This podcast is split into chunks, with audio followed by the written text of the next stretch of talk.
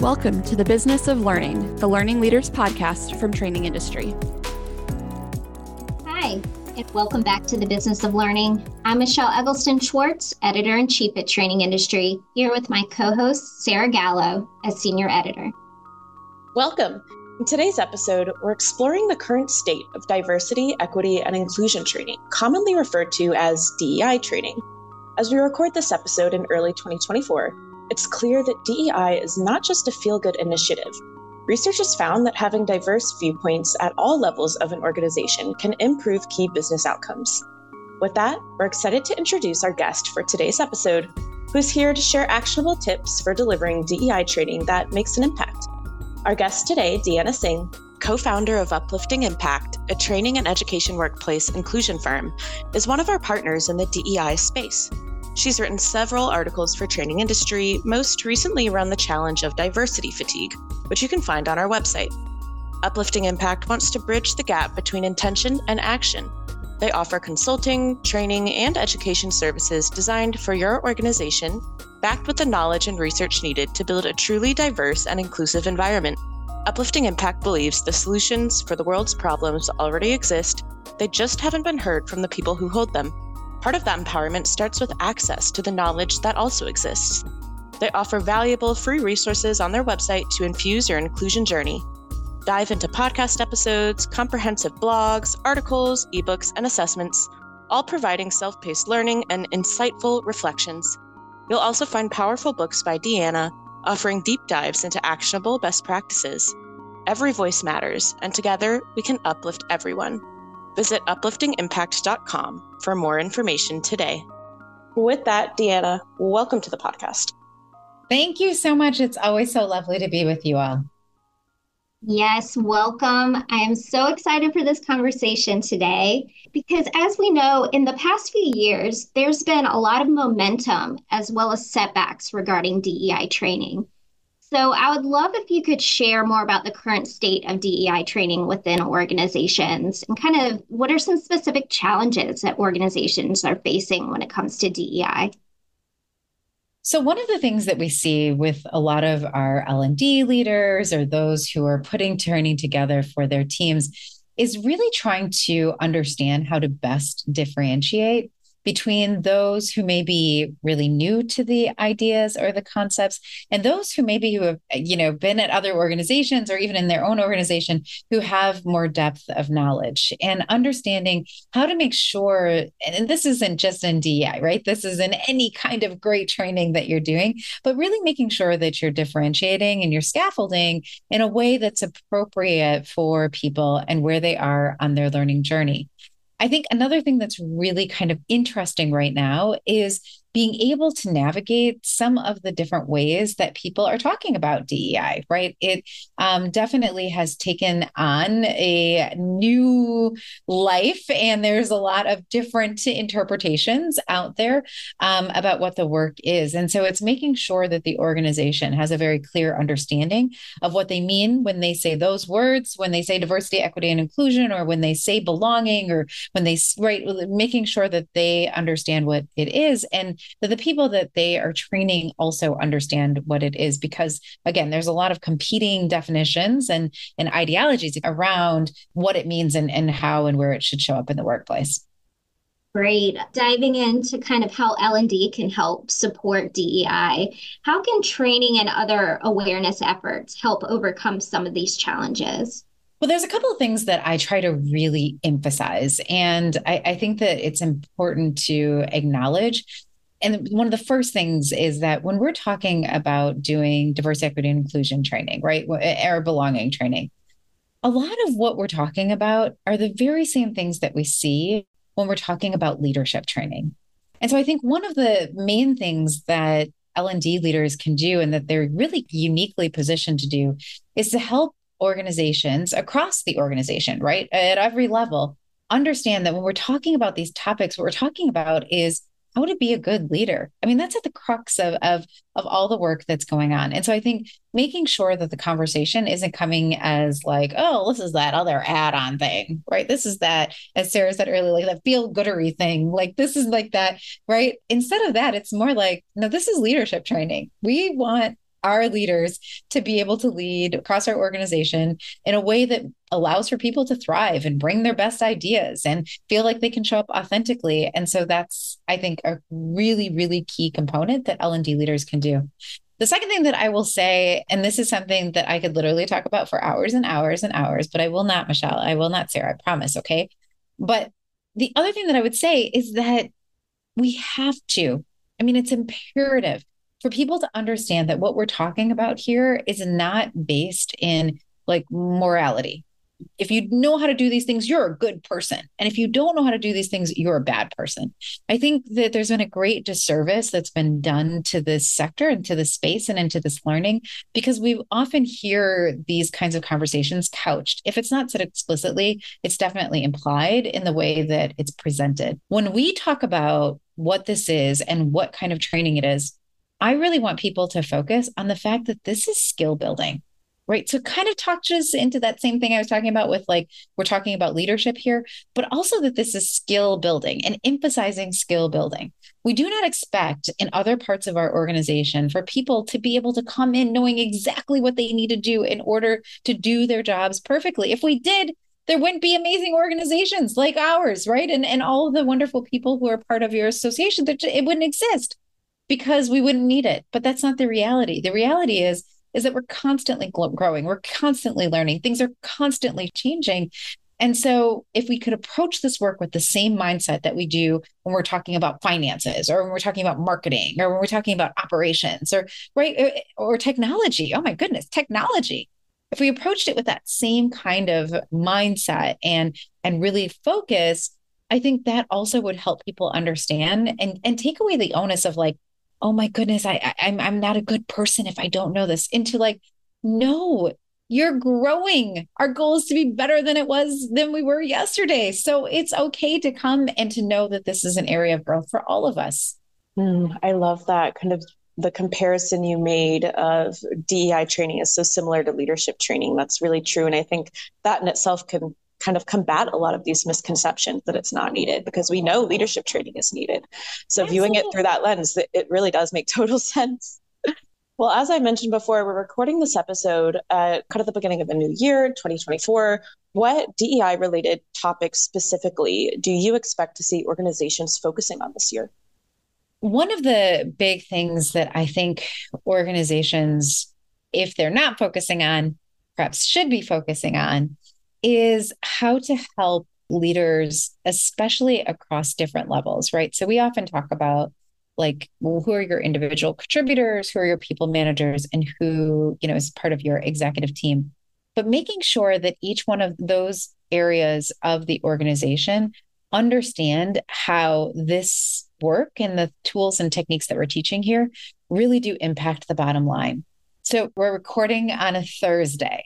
And this week, every single day, so three times already this week, and I'm sure before the end of the day today, I have talked to organizations who have, at their executive level, have said to me in no uncertain terms, if we do not do this work, if we do not get to a place where we can make sure that our organizations are truly inclusive in the marketplace, truly inclusive in how we're recruiting and, and retaining people, we are not going to be able to compete hard stop. And so I don't know that that message or that that understanding is always completely clear across all of the parts of the organization. So, do the people who are on the ground, right, or who are your individual contributor, do they understand that if we don't continue to grow in marketplace, right, if we don't continue to bring new customers, if we don't continue to make sure that we won't be able to sustain this job, we won't be able to sustain this organization. Do your people managers know, hey, guess what? We are going to have a very diverse workforce. We already do have a very diverse workforce, and it's getting more diverse. We're experiencing more new things, right? More new. So, in order for us to make sure that we continue to get amazing talent in the door and that you have amazing talent on your teams, we're going to have to learn how to do this and don't get me started on the executive level but i mean if you think about right just how, how what the expectations are and I, I, tell people this is a perfect example.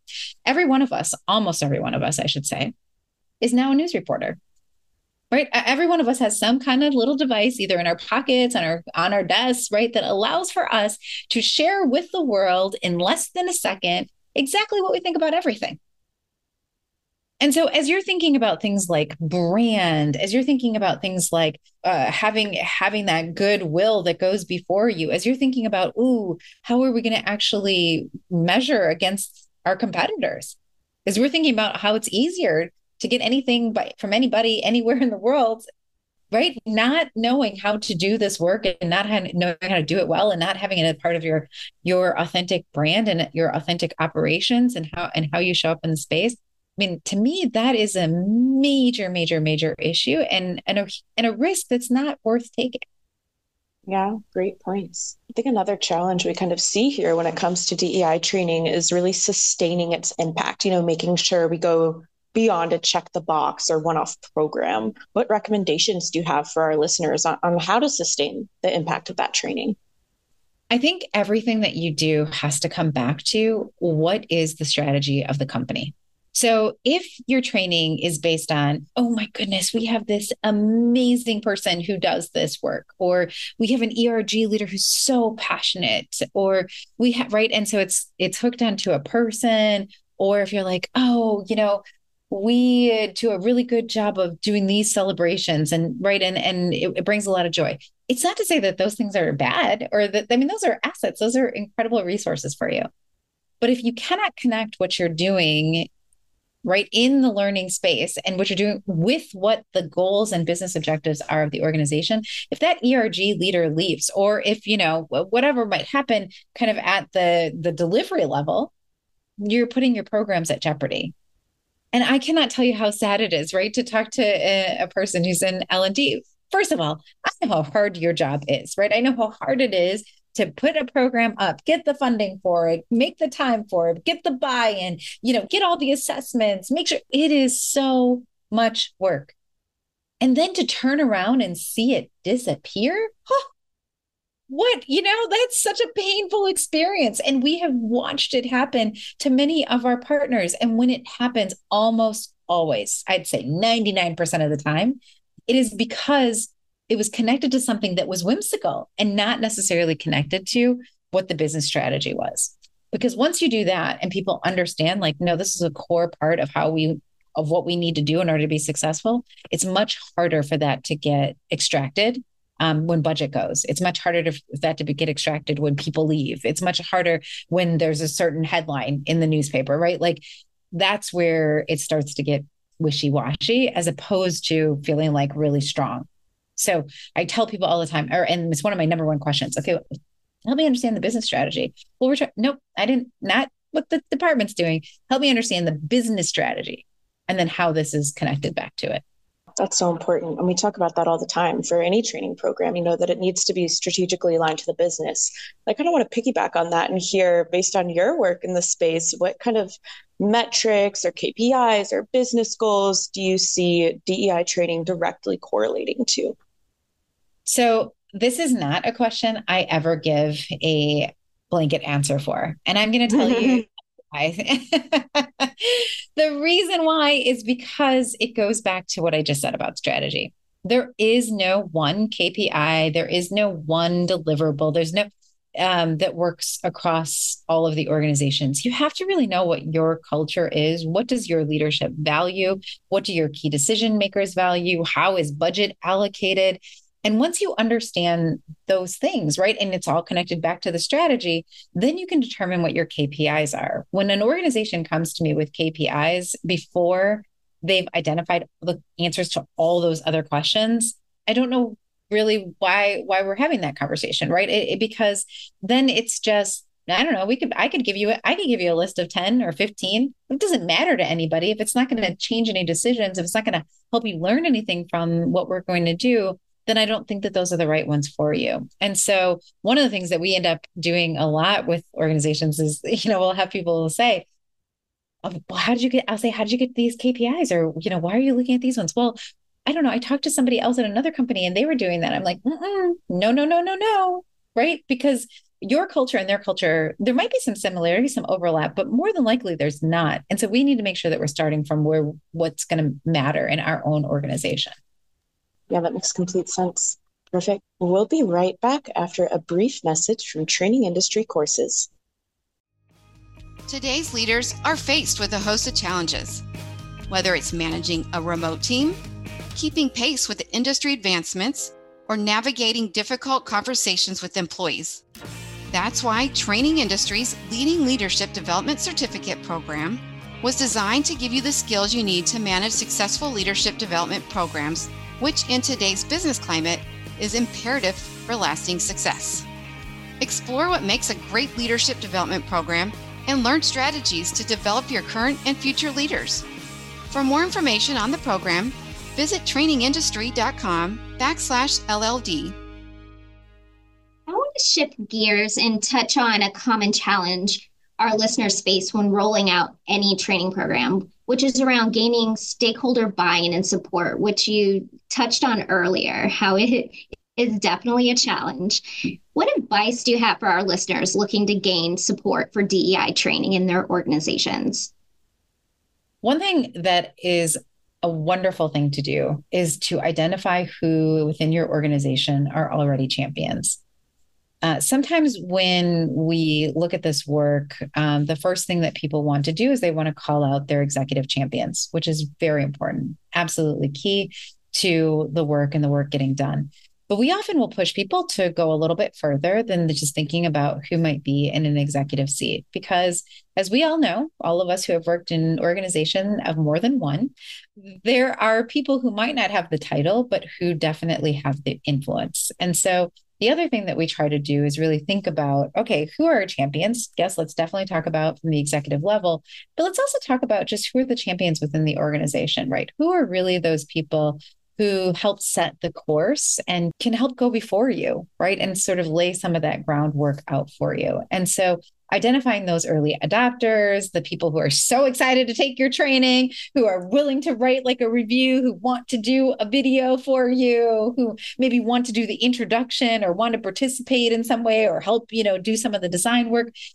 Identifying them and getting that energy going even before you are trying to pull in these different stakeholder groups it's a very different thing if i'm in the department right? I'm in some other department and, i say oh my gosh, I had the opportunity to work on this and it has been so cool. And I saw the preview and then they did this. And can you believe they're going to do that? And guess what? We get to go to it next month. And I was wondering, can I take the first group of people because I've been talking about it? And that is much, much better, right? Than, okay, this is the, hey, friends, this is the 15th email I'm sending you. If you could please, please, please, please, please, please, please, please respond back.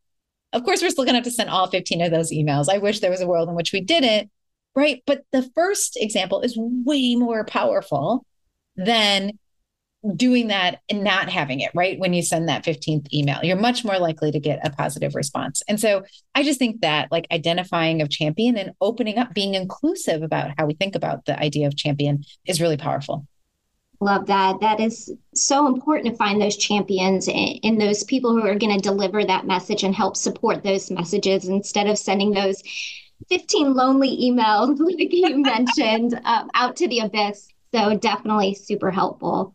Another common challenge DEI training professionals face is around DEI fatigue and really how to sustain the momentum around these programs. Can you share more about what DEI fatigue is and how to overcome it? So this is a term, you know, that has popped up, and like I, I, I wrote an article about this because we've been hearing it a lot. And uh, one thing I'll just say is that I think a lot of people assume that this is kind of a new thing. Like, oh my gosh, I can't believe this. I'm so tired and so overwhelmed. And I'm like, yeah, I hear you. It's very real, but it's not new. Right. The work that we have done has never been easy work. Um, just this couple weeks ago, you know, for Martin Luther King Jr. Day, we always make sure in our home that we're doing some things to really expand our learning. Right. And so we're watching some historical videos and stuff. We have we have younger children and they were like, oh my gosh, that sounds like, and that sounds like, and didn't that, and that happened, you know? And so here you got an 11 and 15 year old who really understand what's going on, but not in a historical context, but very much in like a real context for today. Because many of the things that we're seeing are have been here before in some form or another. Now they might feel different, they feel more urgent when you're in the middle of them, but I just I think the one thing that I would just say is like this is a sector that was built out of um, being able to manage through really tough things right this is a part of of the world and uh, the work that we do is a place that is full of inspiration and of hope. And so the one thing that I just try to remind people is like it's not new. We've been here before and we've we've succeeded and we've continued and we've made change and we will continue to do that. It might look different, it might sound different, it might have different names, it might have, but the work is still going to happen because the reality is I truly believe this that we are bending towards being better humans, right? Like when you look at the trajectory, we are bending towards being better humans. And that's what our work is. It's about I our thing in, internally we always talk about hashtag like human better. That's really what we're what we're what we're teaching here, right? Like human better. So that's not going out of style. It's just not. Um, and you don't have to look too far to see that. So that's one thing. Remember, we've been here before. This is not new. You're going to be okay. The second thing is, I do think that this work, because it is so personal, that it's important for people to take some space.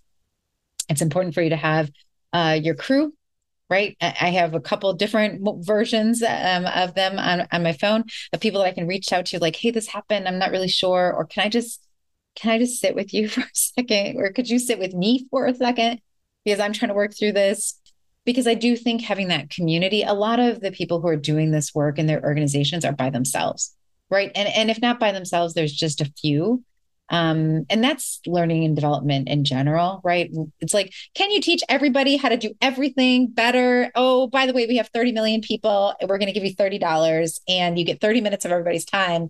And we just need you to do this 30 days ago, right? So, like, these, I see you giggling, right? But, but yeah. like, this, so how do we make sure and then when it comes into like this work around inclusion it's so personal because it is it is so much we get into this work because we care so deeply and it is so much about like our identities. And so i do think you can't pretend like it doesn't hurt when it hurts. You can't pretend like it's not hard when it is hard. You can't pretend like it's not lonely. You can't pretend like it's not overwhelming when it is. And so having safe spaces even for yourself whether that's inside or outside of the organization to just like so that you can come back to the work with the kind of like vigor that you need i love that so important. And I love the kind of hopeful note we landed on there with human better. I love that hashtag. I'm going to steal that.